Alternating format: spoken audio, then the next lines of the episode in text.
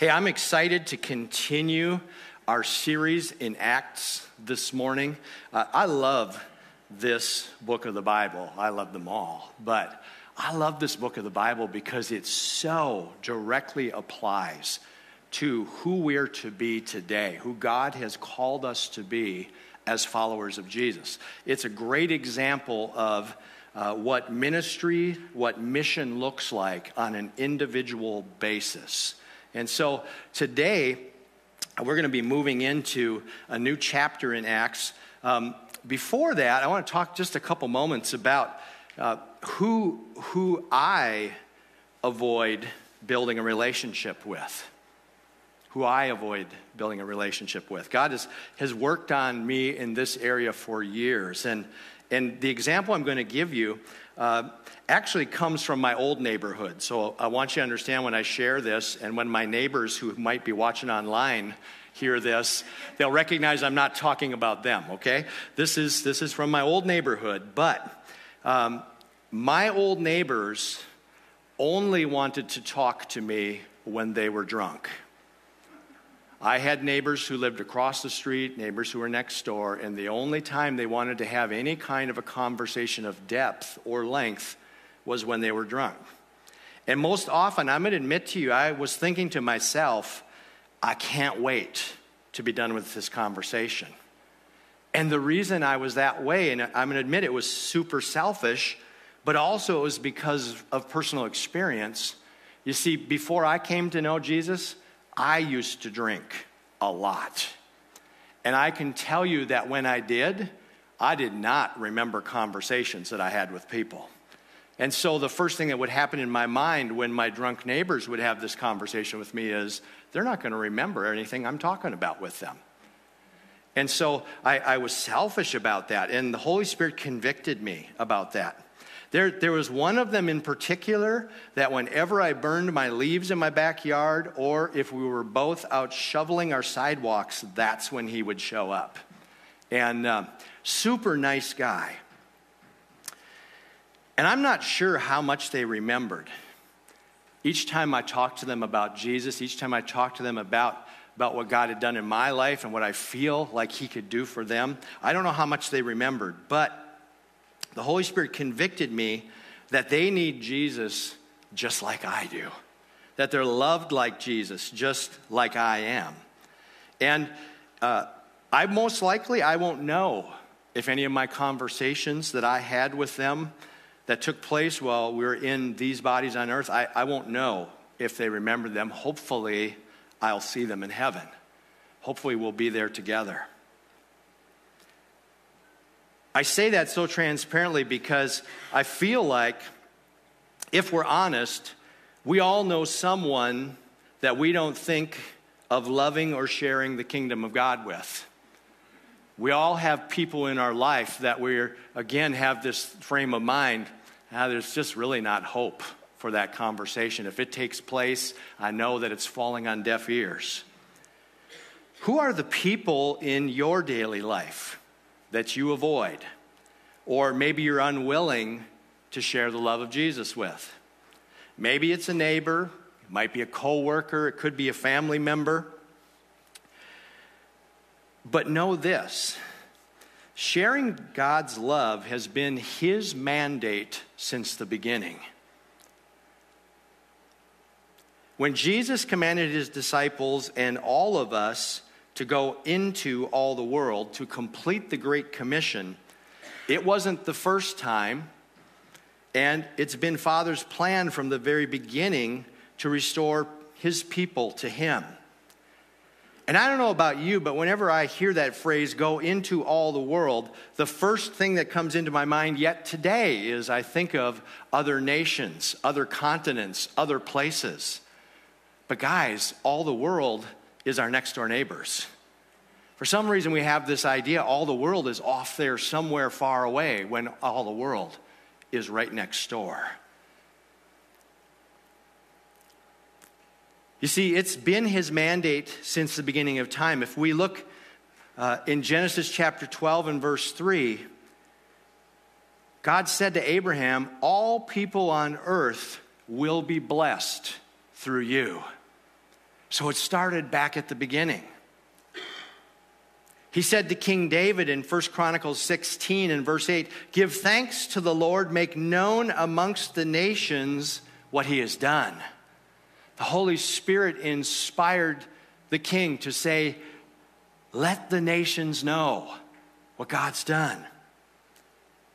And then in 2 Peter chapter 3 and verse 9, and this is,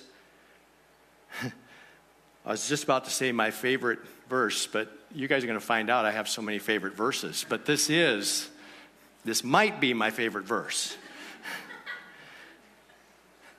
In 2 Peter chapter 3 and verse 9, he says, He would that none would perish. He would that none would perish. God's desire, God's will, God's hope is that none would go to hell. That's his desire. That's the desire of his heart. As followers of Jesus, it should be the desire of our heart as well. We should be thinking that same way that we would that none would perish.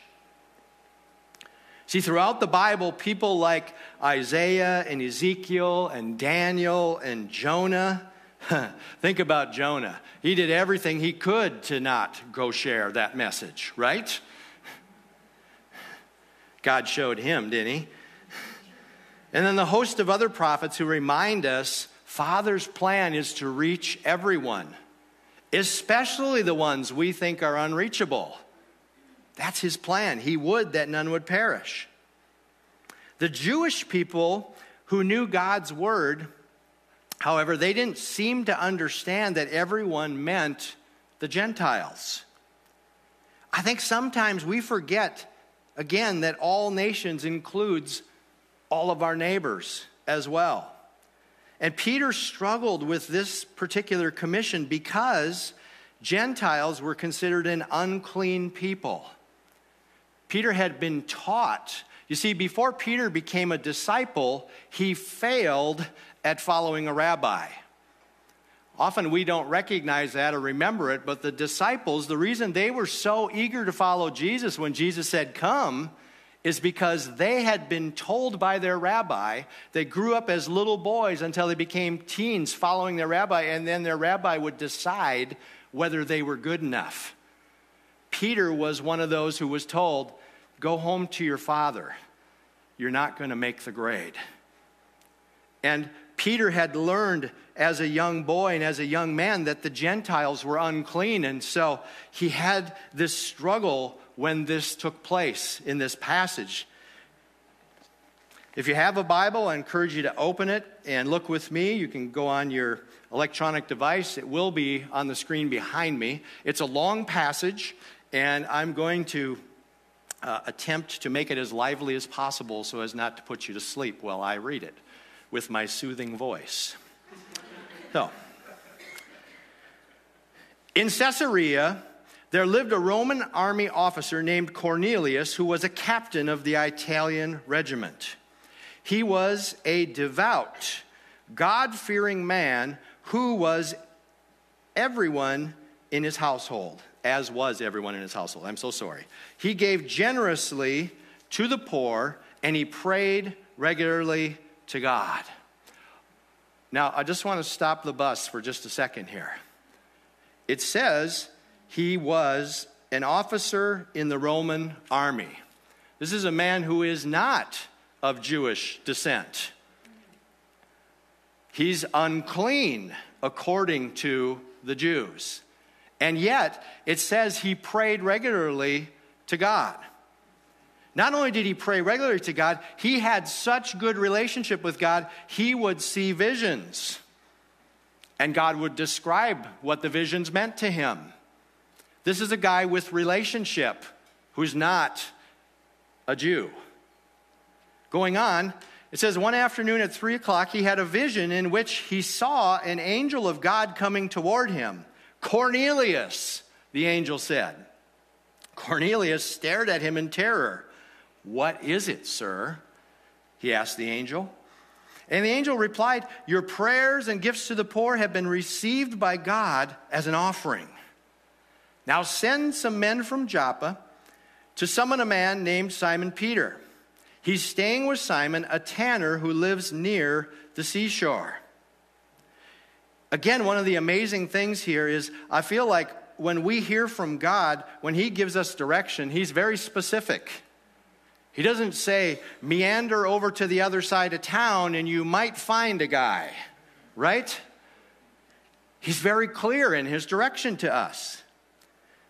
As soon as the angel was gone, Cornelius called two of his household servants and a devout soldier, one of his personal attendants. And he told them what happened, and he sent them off to Joppa. Here's what I find so cool about Cornelius Cornelius has close relationship with God, he hears his voice, and when God tells him to do something, he does it. There was no hesitation there. He just does it. But now we've got Peter, who is a disciple of Jesus, who has been baptized. He's been filled with the Holy Spirit of God, the same Holy Spirit that raised Jesus from the dead. Peter is a man of God. It says in verse 9 the next day, as Cornelius' messengers were nearing the town, Peter went up on the flat roof to pray. See, Peter was a man who prayed too. It was about noon, and he was hungry. But while a meal was being prepared, he fell into a trance. He saw the sky open, and something like a large sheet was let down by its four corners. And in the sheet were all sorts of animals and reptiles and birds. And then a voice said to him, Get up, Peter, kill and eat them. No, Lord, Peter declared, I have never eaten anything that our Jewish laws have declared impure and unclean. When God said this to Peter, he said, No. Cornelius, the guy who is not of the chosen Jewish faith, says, Yes, God, I'll do it. Peter, who is full of the Holy Spirit, his first response is, No. No, Lord, that's unclean. I can't do that. It's unclean. But the voice spoke again. Do not call something unclean if God has made it clean. Guys, if we just had the eyes of Jesus, ask Him to be able to see people the way He sees them. Do not call something unclean if God has made it clean. Then the same vision was repeated three times, and then the sheet was suddenly pulled up to heaven. I love the mercy that God offers us. Again, look at this guy, the guy who is a man of God, who is full of the Spirit, and he doesn't get it once. He doesn't get it twice. God has to tell him three times. But God doesn't give up on Peter. And I want you to know he doesn't give up on us. It says Peter was very perplexed. What could this vision mean? Just then, the men sent by Cornelius found Simon's house. Standing outside the gate, they asked if a man named Simon Peter was staying there. Here's the thing that, that again, just kind of blows me away is, is Peter's perplexed. Why? Why is he perplexed? I understand the whole vision thing. Guys, sometimes we, we see and hear visions and we go, I'm, I don't know what that means. And the Holy Spirit will show us if we ask Him to. But here it's so clear. I don't understand why Peter's perplexed because God said to him, Do not call something unclean if God has made it clean. God, God didn't want Peter to be confused. He told him what the vision meant. So, meanwhile, as Peter was puzzling over the vision, the Holy Spirit said to him, Three men have come looking for you. Get up, go downstairs, and go with them without hesitation. Don't worry, for I have sent them. So Peter went down and he said, I'm the man you're looking for. Why have you come? They said, We were sent by Cornelius, a Roman officer. He's a devout and God fearing man, well respected by all the Jews. A holy angel instructed him to summon you to his house so that he can hear your message. Again, what blows me away is this is a man who is seen as a man who follows God and respected by the Jews, and yet the Jews have never actually shared their faith with him. It says they respected him, but they didn't respect him enough to share Jesus with him. Hmm. The holy angel instructed him to summon you to his house so that he can hear your message. So Peter invited the men to stay for the night. The next day he went with them and accompanied by some of the brothers from Joppa. Know this, understand this. If you have loved ones that you are praying for, that they are not following Jesus at this moment, the Holy Spirit is pursuing them right now, always, till they take their last breath. And Cornelius is being pursued by the Holy Spirit in this passage. And then God uses Peter to speak life to him. See, God goes out of his way to give not only this vision to Cornelius, but a vision to Peter. He makes this happen. This is no coincidence, any of this. And understand the people who are in our lives every day, they are not coincidental, you guys. God has placed them there. His desire is to use you to reach them. So Peter invited the men to stay for the night, and the next day he went with them, accompanied by some of the brothers from Joppa. They arrived in Caesarea the following day, and Cornelius was waiting for them and had called together his relatives and close friends. As Peter entered his home, Cornelius fell at his feet and worshiped him. But Peter pulled him up and said, Stand up. I'm a human being just like you. So they talked together and went inside where many others were assembled. Peter told them, You know it is against our laws for a Jewish man to enter a Gentile home like this or to associate with you. But God has shown me that I should no longer think of anyone as impure or unclean. So I came without objection. That kind of cracks me up. Ain't that the way we are? God told me to do it, so I did it after I argued with him three times, right? Peter, so I came without objection as soon as I was sent for. But you know what? God uses us despite of us. Maybe that should have been in spite. I'm not sure. One of the two. But now tell me why you sent for me, says Peter. Cornelius replies, Four days ago, I was praying in my house about this same time, three o'clock in the afternoon, and suddenly a man in dazzling clothes was standing in front of me. He told me, Cornelius, your prayer has been heard, and your gifts to the poor have been noticed by God. Now send messengers to Joppa and summon a man named Simon Peter. Again, so clear the direction from God. Word for word, the direction from God. Goes on to say he's staying in the home of Simon, a tanner who lives near the seashore. So I sent for you at once. The truth. Remember the story? Right away, he sent for him. He didn't have to be told three times. And it was good of you to come. Poor Peter. We pick on Peter so much. But you know, I think the reason God used Peter and made him the rock is because he is so much like us. Isn't he? Now we're all here, waiting before God to hear the message the Lord has given you. So, so not only has Cornelius done what the angel told him to do, sends for Peter, but he fills his house with people who need to hear this word.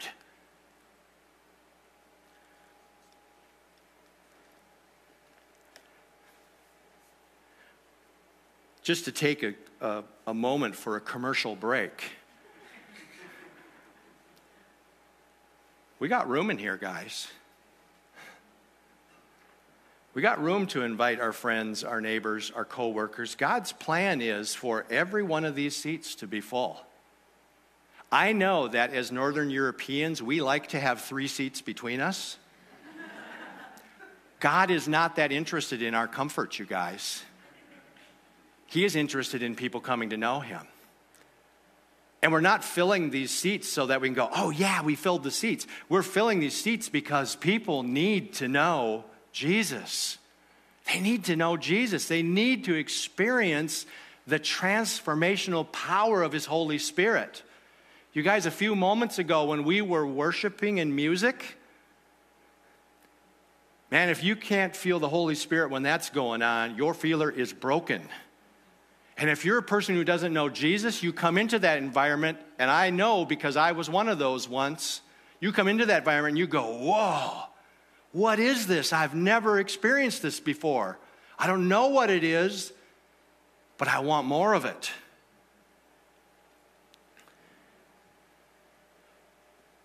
Back to our regularly programmed message. Then Peter replied, I see very clearly that God shows no favoritism. I see very clearly that God shows no favoritism.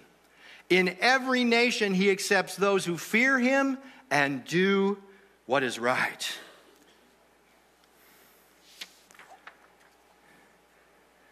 You see, I, I, believe this is part of why Jesus came. He came to show us how to live, He showed us how to love everyone without limits. I look forward to the day when we have 20% of the people who call the People Church their home who still don't even know Jesus yet and are struggling and trying to figure it out. Guys, that will be when we have a healthy church. When 20% of our people are here and they don't even know Jesus yet. That's his plan, you guys. I mean, don't get me wrong, it's awesome that we come together and worship like we do, but his plan is for us to bring people who don't know him so that they can know him too. In our former church, there was a young man who would come nearly every Sunday and he would stand near the back of the sanctuary as far to the back of the room as he could possibly get without getting out of the room. I'm not kidding you. I mean, if you think about our sanctuary, he would have been standing right next to the doorway, kind of with his arm around the doorway, ready to make a quick escape. And he would come every Sunday morning. And after service, I'd go and welcome him again, and I'd, I'd, thank him for coming to worship with us. And every time he would say, You know, I really don't believe there's a God. And then he would say, But when I'm in this place, I feel something I've never felt before. And so it's why I come every Sunday because there's something here that I can't feel anywhere else. You guys, we want to fill this building with those people who are looking for the something who is Jesus. Amen? Father shows no favoritism, and neither should we. To sum this up, I'm going to look in Galatians. You can turn there with me.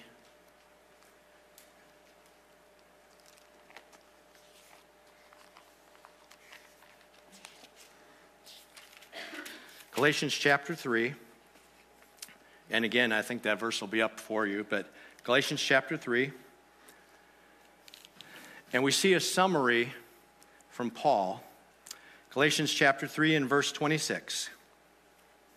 For you are all children of God through faith in Christ Jesus. And all who have been united with Christ in baptism have put on Christ, like putting on new clothes. There is no longer Jew or Gentile, slave or free, male or female. You are all one in Christ Jesus. And now that you belong to Christ, you are the true children of Abraham. You are his heirs, and God's promise to Abraham belongs to you. No Jew or Gentile, slave or free, male or female, we are his, regardless of our past, regardless of our nationality, regardless of our sex, regardless of you fill in the blank, we belong to Him.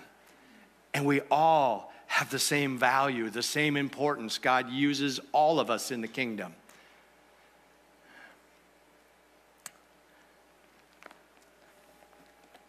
So when we think about that neighbor, whoever it is, you know, I shared with you it was my neighbor, but maybe it's a coworker for you, maybe it's a family member, that person that you just you're just thinking, I'm, I'm wasting my breath. Allow the Holy Spirit to give you the boldness and the confidence to waste your breath one more time. And then, if they still are not interested, allow the Holy Spirit to give you the boldness and the confidence to waste your breath again. And keep wasting your breath until they come to know Jesus. Because you're in their life for a reason because he wants to use you to reach them. So, what does this mean to you? Who are the people that you exclude from the good news without thinking twice about it? Who are those people in your life? Do you exclude people who are different than you economically or maybe socially? Maybe they run in a different crowd.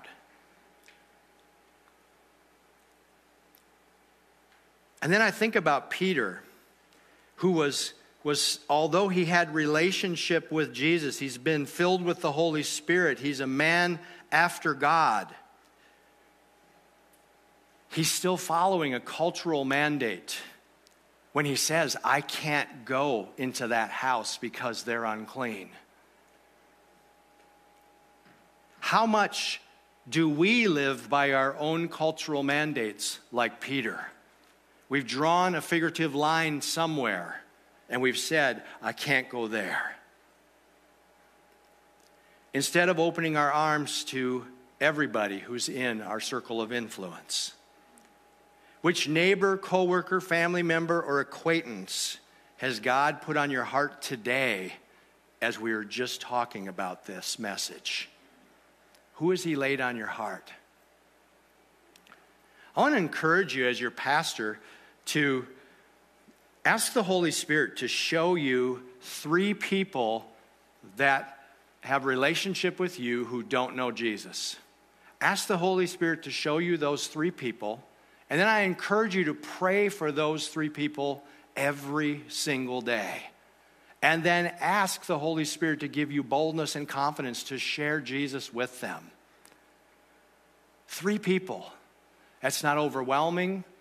Although, when all three of them come to know Jesus, it might be overwhelming. Yeah. Let's stand together. And again, I'm going to pray out loud and encourage you to repeat after me Jesus, you reached out to everyone. You weren't turned off by their sinful lives. Holy Spirit, Show me today who's knocking on my door, seeking something, someone more in their life. Amen. Father, I ask that you would help us to make the People Church a safe place to find and follow Jesus. God, that we would each and every day be taking advantage of the opportunity that your Holy Spirit gives us to invite others into your kingdom. Lord, I thank you that there is no one that you would exclude. God, today, thank you for not excluding us. Thank you for inviting us into your kingdom. Lord, today, I ask that you would bless these who are in this place. Father, that you would keep them healthy, that you'd provide for their needs. God, if uh, if there's a healing that needs to take place in their life, that a physical healing would take place even right now at this moment in their bodies. Bless them now as they go. In Jesus' name, amen.